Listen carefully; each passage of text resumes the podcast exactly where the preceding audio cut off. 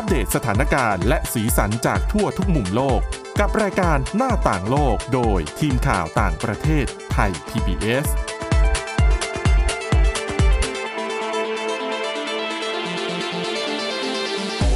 สวัสดีค่ะ ต้อนรับคุณผู้ฟังเข้าสู่รายการหน้าต่างโลกนะคะ มาอัปเดตสถานการณ์แล้วก็สีสันจากทั่วทุกมุมโลกกับทีมข่าวต่างประเทศไทย PBS ค่ะ วันนี้กับคุณจารุพรโอภาสรัฐแล้วก็ดิฉันทิพย์ตะวันเทระในยพงค์ค่ะ สวัสดีค่ะ คุณผู้ฟังสามารถติดตามฟังรายการของเราเนี่ยได้ผ่านทางช่องทางหลายช่องทางของไทย PBS Podcast นะคะ รวมไปถึงสามารถรับฟังได้ผ่านสถานีวิทยุเครือข่ายที่รับถ่ายทอดสัญญาณได้ด้วยนะคะ ก็ติดตามฟังกันนะคะกับรายการหน้าต่างโลก เพราะว่าเรามีเรื่องราวทั้งสีสันเกล็ดอืมความรู้ แล้วก็เรื่องหนักๆค่ะมาฝากกันอยู่เป็นประจำอยู่แล้วทุกวันจันทร์ถึงวันศุกร์เลยนะคะ วันนี้เนี่ยคุณจารุพรเอาเรื่องราวที่อยู่ในเอเชียในญี่ปุ่นอืมมาเล่าให้ฟัง คือจริงๆเนี่ยบ้านเราอาจจะไม่ค่อยได้ยินข่าวนี้สักเท่าไหร่ แต่ว่าถ้าไปถามคนญี่ปุ่นอะเป็นข่าวใหญ่นะ เพราะว่าเป็นเรื่องของผู้ก่อการร้ายที่เคยก่อเหตุเมื่อหลายสิบปีที่แล้ว แล้วก็หลบหนีแล้วก็เป็นคนที่ตำรวจญี่ปุ่นอะ พยายามตามจับตัว แต่ก็จับไม่ได้สักที ให้ทายว่ากี่ปีค่ะ โห ยากเลย อะดิฉันเอาให้แบบเป๊ะๆเลย 49 ปีตามตัวกันมา หนีกันได้ยังไงอะคุณสี่สิบเก้า49 ปี แล้วหลายคนก็จะสงสัยว่า หนีมาได้ขนาดนั้นแล้ว แล้วเจอได้ยังไง เป็นการเจอที่ต้องเรียกได้ว่าเขาเรียกว่าเป็นช่วงสุดท้ายของผู้ก่อเหตุคนนี้ละกันค่ะเป็นอาชญากรคนนี้ที่สุดท้ายแล้วต้อง พาร่างของตัวเองที่มันไม่ไหวแล้วเนี่ยมาที่โรงพยาบาล เรื่องนี้เนี่ยมันเกิดขึ้นต้องเท้าความไปเมื่อประมาณเดือนมกราคมที่ผ่านมา มีชายคนหนึ่งค่ะเขามารักษาตัวที่โรงพยาบาลแถบๆแบบว่าใกล้ๆกรุงโตเกียวหน่อย เขาไปถึงโรงพยาบาลด้วยอาการที่เจ็บป่วยหนักมากๆแล้วแบบไม่ไหวแล้วอะค่ะวัยเขาเนี่ยประมาณ 70 กว่ากว่าๆไปถึงเขาก็ไปรับการรักษา เขาเป็นทางโรงพยาบาลบอกว่าเป็น โรคมะเร็งระยะสุดท้ายแล้ว ก็คือไม่ไหวแล้วพาร่างตัวเองมาโรงพยาบาล แล้วเขาไปบอกกับเจ้าหน้าที่โรงพยาบาลว่าตัวเขาเนี่ยมีชื่อว่าซาโตชิคิริชิมะอ้าวเจ้าหน้าที่ตกใจเลยค่ะทีนี้อืมเพราะว่าชื่อนี้เนี่ยเป็นหนึ่งในบุคคลที่ทางการญี่ปุ่นต้องการตัวมากที่สุด ตามหากันมาเนี่ยเกือบ 50 ปีแต่ไม่พบ สุดท้ายแล้วอย่างที่บอกเขาไม่ไหว คุณคนนี้เขาไม่ไหวคุณที่อ้างตัวเองว่าเขาคือคิริชิมะเนี่ย มาที่โรงพยาบาลแล้วบอกว่าเขาเนี่ยแหละ คือคนนี้ เจ้าหน้าที่โรงพยาบาลรีบติดต่อเจ้าหน้าที่ตำรวจค่ะ เจ้าหน้าที่ตำรวจก็รีบมา สุดท้ายแล้วก็สาวความไปสาวความมา ไม่กี่วันหลังจากมาโรงพยาบาลเขาก็เสียชีวิตลง เพราะอย่างที่บอกมะเร็งระยะสุดท้ายแล้วเขาเนี่ยอืม คือไม่ไหวแล้วล่ะใช่ ด้วยความที่เป็นเขาเรียกว่าต้องแอบซ่อนตัวเองมานาน ไม่ได้รับการรักษาพยาบาลใด ๆ เพราะไม่สามารถเปิดเผยตัวตนได้ มาถึงโรงพยาบาลไม่กี่วันรักษาไปก็เสียชีวิตแล้ว เท้าความไปเขาเนี่ยที่อ้างตัวว่าเป็นซาโตชิคิริชิมะ ตอนแรกเจ้าหน้าที่ก็ต้องตกใจแหละค่ะ โอ้โห คนในญี่ปุ่นไม่มีใครไม่รู้จักเขา เพราะที่ผ่านมาเจ้าหน้าที่ตามหาตัวกันหนักมาก ตอนเขามาถึงแล้วก็เฉลยตัวเจ้าหน้าที่ตำรวจก็รีบมาเนาะ แต่พอเสียชีวิตไปเขาก็ยังไม่สามารถปักใจเชื่อได้ว่าคนเนี้ยใช่จริง ๆ ใช่ไหมอืมเขาต้องมีการตรวจสอบอยู่อยู่ๆคุณไปบอกว่าคุณอืมคือเหมือนกับคุณคือคนที่ตำรวจต้องการตัวมากที่สุดนะ แล้วตำรวจจะเชื่อก็คือก็ไม่ได้ไงใช่ก็อาจจะไปแอบอ้างหรือเปล่าถึงแม้ว่าจะเป็นสิ่งที่เขาไม่ทำกันไม่แอบอ้างกันแบบนี้ก็ตามนะคะถูกต้องค่ะ สุดท้ายแล้วก็คือ เรื่องมันกลับมา เขาเรียกว่าเป็นข่าวอีกครั้งเพราะว่าเมื่อไม่กี่วันที่ผ่านมา ผลพิสูจน์ดีเออ อกมาแล้วนะคะ ว่าเขานั่นแหละ คือคนคนนี้จริง ๆ ที่ทางญี่ปุ่นเขาตามหาตัวกันมานาน เท้าความไปถามว่าคิริชิมะเป็นใคร เขาเนี่ยเป็นหนึ่งในสมาชิกของกลุ่มที่มีชื่อว่าแนวร่วมติดอาวุธต่อต้านญี่ปุ่นในเอเชียตะวันออก กลุ่มนี้ต้องบอกว่าช่วงสักปี 1970 เนี่ยก่อเรื่องหนักไว้ในญี่ปุ่นมากๆค่ะเขาคาดว่ากลุ่มนี้เนี่ยอยู่เบื้องหลังเหตุการณ์ รอบวางระเบิดหลายต่อหลายครั้งในญี่ปุ่น โดยเฉพาะในกรุงโตเกียว มีอยู่เหตุการณ์หนึ่งที่ช่วงนั้นเนี่ยเป็นข่าวดัง แล้วก็เหมือนจำฝังใจคนญี่ปุ่นมานานก็คือ เหตุการณ์รอบวางระเบิดอาคารในแถบย่านกินซ่าในกรุงโตเกียว ก็เป็นย่านหรูนะคะ ใช่ ตอนนั้นก็คือมีรายงานว่าแบบเสียหายหนักอยู่เหมือนกัน เหตุการณ์ตอนนั้นเนี่ยเกิดขึ้นเมื่อวันที่ 18 เมษายน ปี 1975 นานแล้วเหมือนกัน อันนั้นเป็นหนึ่งในเหตุการณ์ที่เหมือนเขากับแบบว่า สร้างความเสียหายเยอะ สร้างความเขาเรียกว่าตื่นตกใจให้กับคนญี่ปุ่นไม่น้อย แต่โชคดีที่ไม่ได้มีใครเสียชีวิตหรือว่าบาดเจ็บ แต่ความเสียหายที่บอกย่านกินซ่าเนาะใครๆก็ต้องใจรู้กจัลากงเมืองอะนะคะ แล้วมันใช่เป็นเรื่องของภาพลักษณ์อืมคือความรู้สึกในเรื่องของความปลอดภัยดีกว่าในการใช้ชีวิตน่ะ คือถึงแม้ว่าเหตุระเบิดหรือว่าเหตุ ก่อการร้ายหรือว่าเหตุรุนแรงต่างๆ ที่มันเกิดขึ้นบางที อาจจะมีความเสียหายแค่เรื่องของสิ่งของต่างๆอะไรเงี้ยคนไม่ได้เสียชีวิตหรือว่าได้รับบาดเจ็บ แต่ว่าผลกระทบที่ตามมามันคือเรื่องของความเชื่อมั่นอืมมันคือเราเนี่ยถ้าสมมติว่าเรามีข่าวว่า เกิดเหตุที่นี่ที่นี่เป็นเราถึงแม้ว่าจะเป็นเหตุเล็ก ๆ น้อยๆเราก็อุ้ยจะไปเหรอ จะไม่ปลอดภัยหรือเปล่าก็ใช่ค่ะ พอคนไม่ไปเที่ยว คนไม่ไปเยือน เศรษฐกิจก็ได้รับผลกระทบเศรษฐกิจในพื้นที่อะนะใช่คะ คือมันก็มีผลกระทบทั้งทางตรงแล้วก็ทางอ้อมเนาะอ่าใช่ แล้วก็นอกจากนี้เขาบอกว่ากลุ่มนั้นเนี่ยเขาเชื่อกันว่าน่าจะอยู่เบื้องหลังเหตุการณ์ระเบิดอีกหลายครั้ง โดยเฉพาะแบบอาคารที่ทำการบริษัทใหญ่ ๆ ของญี่ปุ่น แน่นอนเราต้องได้ยินชื่อแบบคุ้นหูอย่างหนึ่งในเหตุการณ์ที่เกิดขึ้นและเหตุการณ์นี้มีผู้เสียชีวิตแล้วก็บาดเจ็บก็คือเหตุการณ์รอบวางระเบิดอาคาร ที่ทำการของบริษัท Mitsubishi นะคะ Heavy Industry ตอนนั้นก็คือในช่วงปี 1970 เหมือนกันในกรุงโตเกียวด้วย เหตุการณ์นั้นเนี่ยมีผู้เสียชีวิตไปถึง 8 คน บาดเจ็บมากกว่า 160 คนนะคะโอ้ก็ระเบิดใหญ่นะ ใช่ ครั้งนั้นครั้งใหญ่จริง ๆ แล้วก็ทำให้ทางการต้องเร่งตามหาตัวแบบ เขาเรียกว่าแบบยังไงก็ได้ ต้องเอาตัวมาให้ได้นะคะ นอกจากนี้เขายังคาดว่าจริง ๆ คิริชิมะเนี่ยน่าจะอยู่เหตุการณ์รอบวางระเบิดอีกประมาณ 4 ครั้ง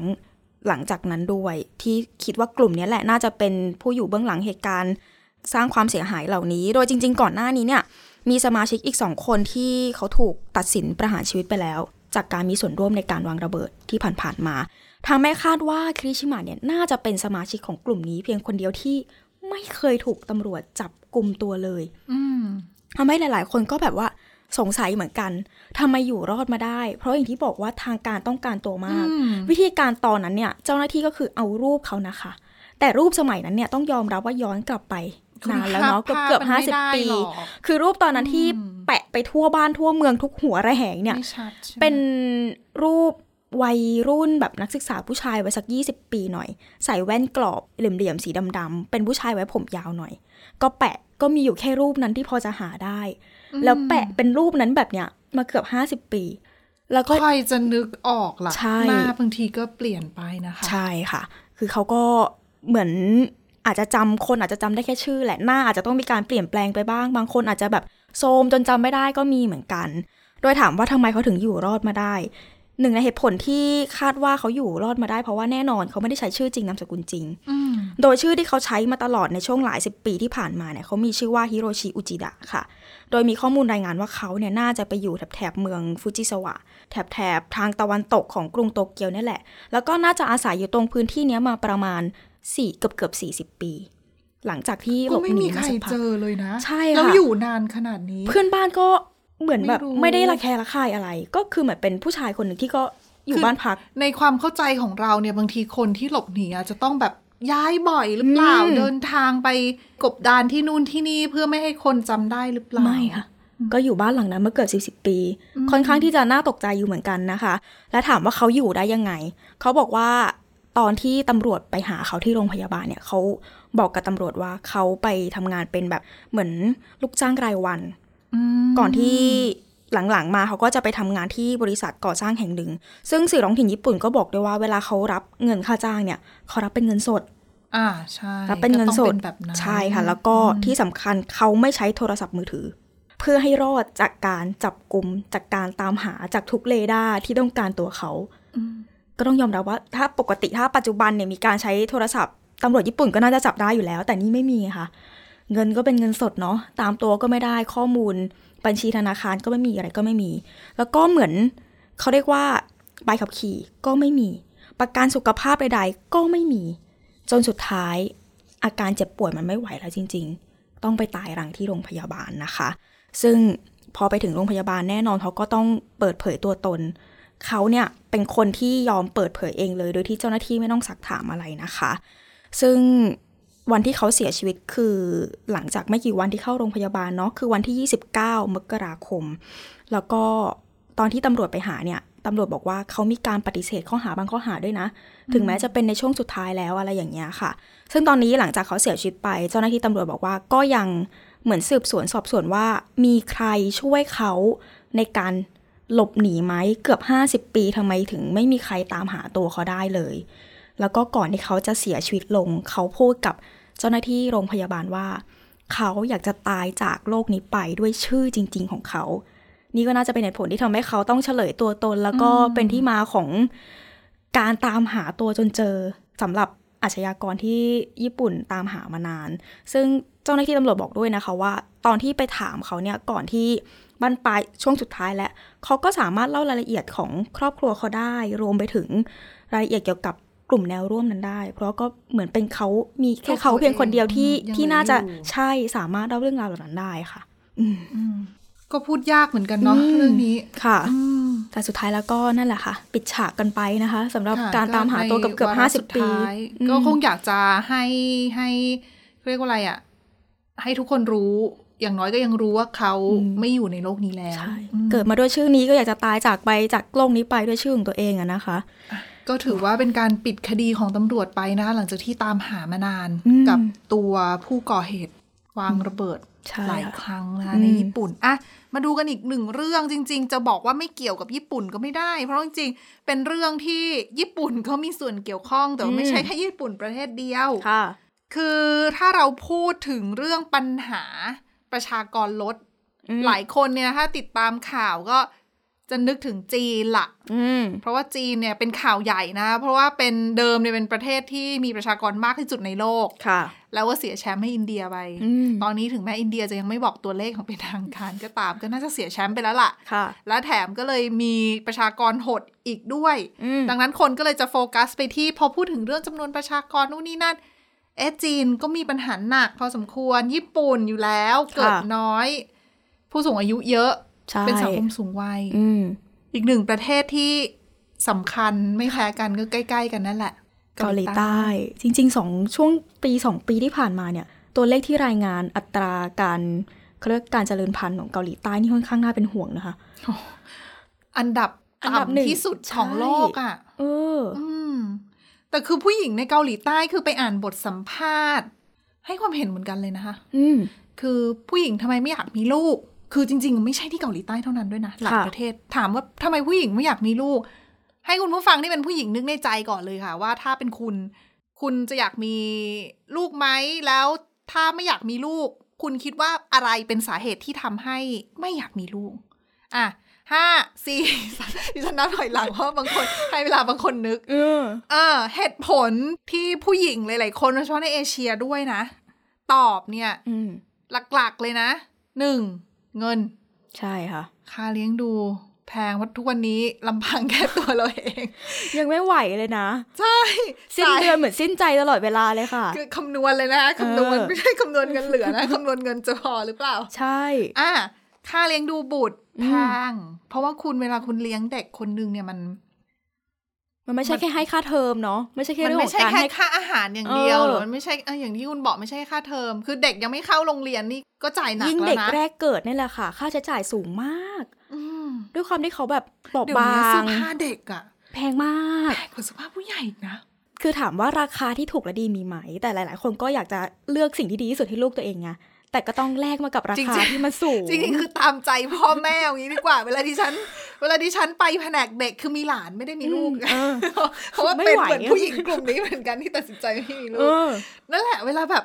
ไปแล้วเห็นคุณพ่อคุณแม่ที่เขามีลูกเล็กอะแล้วเขาไปซื้อเสื้อผ้าให้ลูกๆเขาอะก็จะแบบไม่ใช่ว่าลูกชอบไง เพราะว่าลูกยังไม่รู้เรื่องอืมก็จะเป็นคุณพ่อคุณแม่เอ้ยนั่นน่ารักจังนี่น่ารักจังแล้วแบบราคาแต่ละตัวเนี่ยนะคะ แพงนะที่ฉันว่าใช้พอกับสภาพผ้าผู้เนี่ใหญ่ย นิดเดียว นิดเดียว แต่ว่าราคาเนี่ยโอ้โห บางทีแซงหน้าเสื้อผ้าผู้ใหญ่นะ เพราะบางทีอืมเสื้อผ้าผู้ใหญ่ยังหาเสื้อผ้าโหลมาใส่ได้ไงอ่าใช่ คือเป็นผ้าอะไรก็ได้อะไรเงี้ยอืมแต่ของเด็กบางทีก็ไม่ได้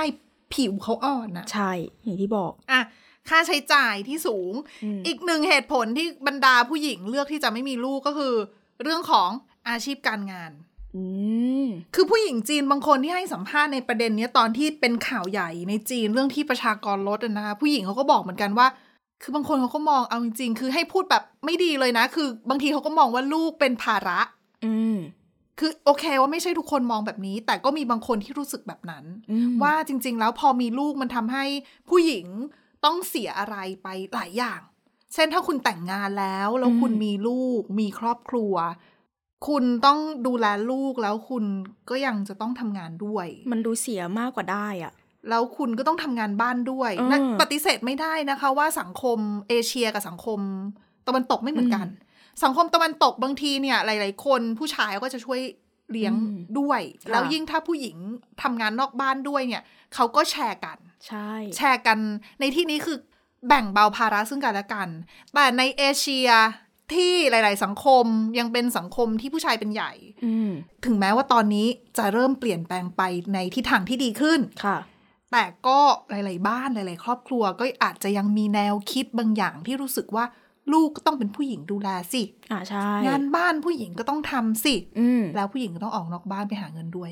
เพราะว่าสภาพเศรษฐกิจไม่ดีไม่ใช่สามารถรอแค่เงินเดือนผู้ชายใช่ฝ่ายชายฝ่ายเดียว แต่ยังไงล่ะ ผู้ชายทำงานเสร็จกลับมาบ้าน เอ้า ว่างสสิบายเลย เออ อันอันนี้เพราะว่าเราเป็นผู้หญิงสองคนมานั่งคุยกัน หรือเปล่าอาจจะต้องให้คุณผู้ชายมาดีเฟนต์ด้วยนะอะใช่คืใช่อย่างที่ใช่บอกไปว่าไม่ได้เป็นแบบนี้ทุกครอบครัว แล้วอืมสถานการณ์ตอนนี้มันดีขึ้นคือผู้ชายเนี่ยก็มาช่วยเลี้ยงลูกบ้างนู่นนี่บ้างอะไรเงี้ยค่ะแต่ว่าปฏิเสธไม่ได้จริง ๆ ว่าก็มีอีกหลายครอบคหรัรืวอว่าที่อาจจะเป็นแบบบางนี้คนอาจจะมีภาพจำแบบนี้ โตมากับใช่สภาพครอบครัวแล้วแบบผู้หญินี้งไงที่อาจจะแบบไม่กล้าที่จะนับหนึ่งเลยด้วยซ้ำเพราะว่าอืมกลัวว่าจะต้องไปเจอแบบนี้แล้วไม่รู้ว่า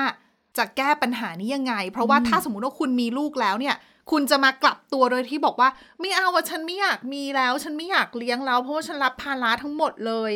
มันไม่ได้แล้วในเมื่อมีเด็กแล้วคือคุณด้วยความเป็นคุณเป็นแม่อะอืม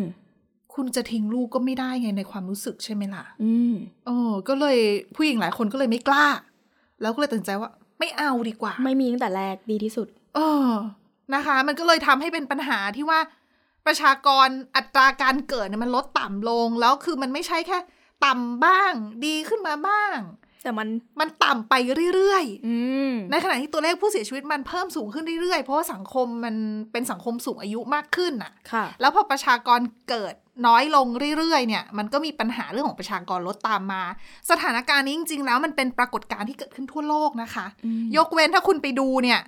แอฟริกาจะไม่โดน แอฟริกาเนี่ยค่าเฉลี่ยของอัตราเจริญพันธุ์เนี่ยจะอยู่ที่สี่ขึ้นนะโหผู้หญิงหนึ่งคนมีลูกมากกว่าสี่คนนะอืมแต่ว่าแอฟริกาเนี่ยเขาบอกว่าสถานการณ์แนวโน้มถ้าไปดูอะตัวเลขก็ลดลงเหมือนกันอัตราการเจริญพันธุ์อะอืมเพียงแต่ว่าเขาสตาร์ทที่เลขสูงอะค่ะดังนั้นถึงแม้ว่าเขาจะลงมาเรื่อยๆลงมาเรื่อยๆเขาก็ยังมีช่องให้ลดอยู่เยอะเลย อัตราเจริญพันธุ์นะบางคนอาจจะสงสัยคืออะไร อัตราเจริญพันธุ์คือผู้หญิงหนึ่งคนจะมีลูกในช่วงชีวิตนั้นนะกี่คนค่ะ ถ้าคุณต้องการที่จะรักษาจำนวนประชากร ในประเทศให้คงที่เนี่ยเขาบอกอัตราเจริญพันธุ์เนี่ยจะต้องมี 2.1 นั่นคือผู้หญิงหนึ่งคนต้องมีลูก2คนขึ้นไปม คืออาจจะ2คนบ้าง3คนบ้างก็เฉลี่ยกันไป เพราะอย่าลืมว่าคุณจะมีลูกได้เนี่ย คุณต้องมีผู้ชายด้วย อ่าใช่ ดังนั้นเนี่ยเขาก็ต้องสองอะ ต้องเผื่อมาเอาทไว้ดอืมแล้วก็คุณต้องเผื่อเสียชีวิตจากอืมเหตุเหตุการณ์ต่างอุบัติเหระหว่างตุนั้นโรคภัยต่างๆอืๆมถูกต้องดังนั้นคุณก็ต้องมาคำนวณแล้วสระตะแล้วเนี่ยอัตราเจริญพันธุ์ที่จะคงจำนวนประชากรคือ2.1อืม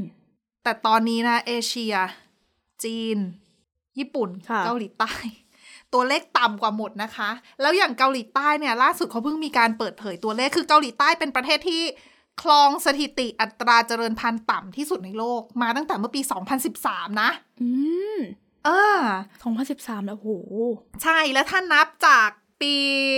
เอ่อนับถอยหลังไปในช่วง 8 ปีที่ผ่านมาเนี่ยอืมเดิมประมาณปี 2015 เนี่ย มีเด็กเกิดใหม่ในเกาหลีใต้ 2015 นะ มีเด็กเกิดใหม่เนี่ย4 0 0 0 0คนเศษเศษๆผ่านมา 8 ปี ปี 2023 ค่ะ มีเด็กเกิดใหม่แค่ 230,000 คนโหจาก4 0 0 0 0 0 กว่าเหรือ 2 0 0 0 0 0 กว่า หายไป2 0 0 0 0 0 ในช่วง 8 ปีนะคะ เกือบครึ่งเลยนะคะ ใช่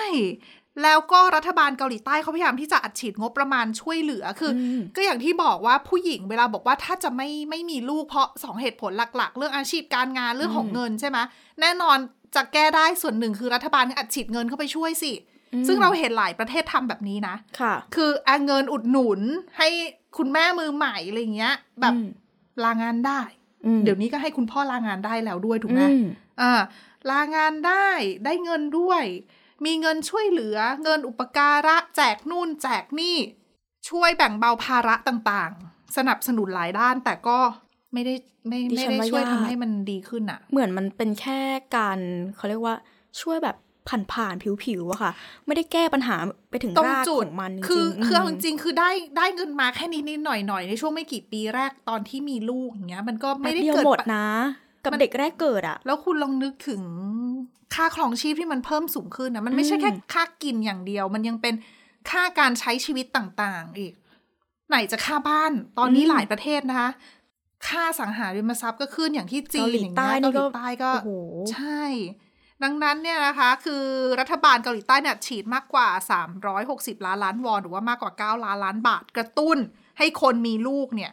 ตั้งแต่ปี 2006 แต่ก็ไม่สามารถทำให้สถานการณ์ดีขึ้นได้มคือตอนเนี้ยตัวเลขอัตราเจริญพันธุ์ในเกาหลีใต้เนี่ยลดลงต่อเนื่องนะคะ เป็นปีที่ 8 ละโอ้สถานการณ์นี้คล้าย ๆกันค่ะ ญี่ปุ่นก็เจอ อืมแต่ญี่ปุ่นเนี่ยยังไม่เห็นตัวเลขล่าสุดนะ ในเรื่องของอัตราเจริญพันธุ์ แต่เขาไปดูที่ตัวเลขเด็กเกิดใหม่ ก็ลดลงต่อเนื่องเป็นปีที่ 8 เหมือนกัน คือเกิดใหม่เนี่ยไม่ถึง 760,000 คนนะคะ แต่เสียชีวิตเมื่อปีที่แล้วเนี่ย แตะ1ล้าน6แสนคน เอา1ล้าน6แสนนะมาลบ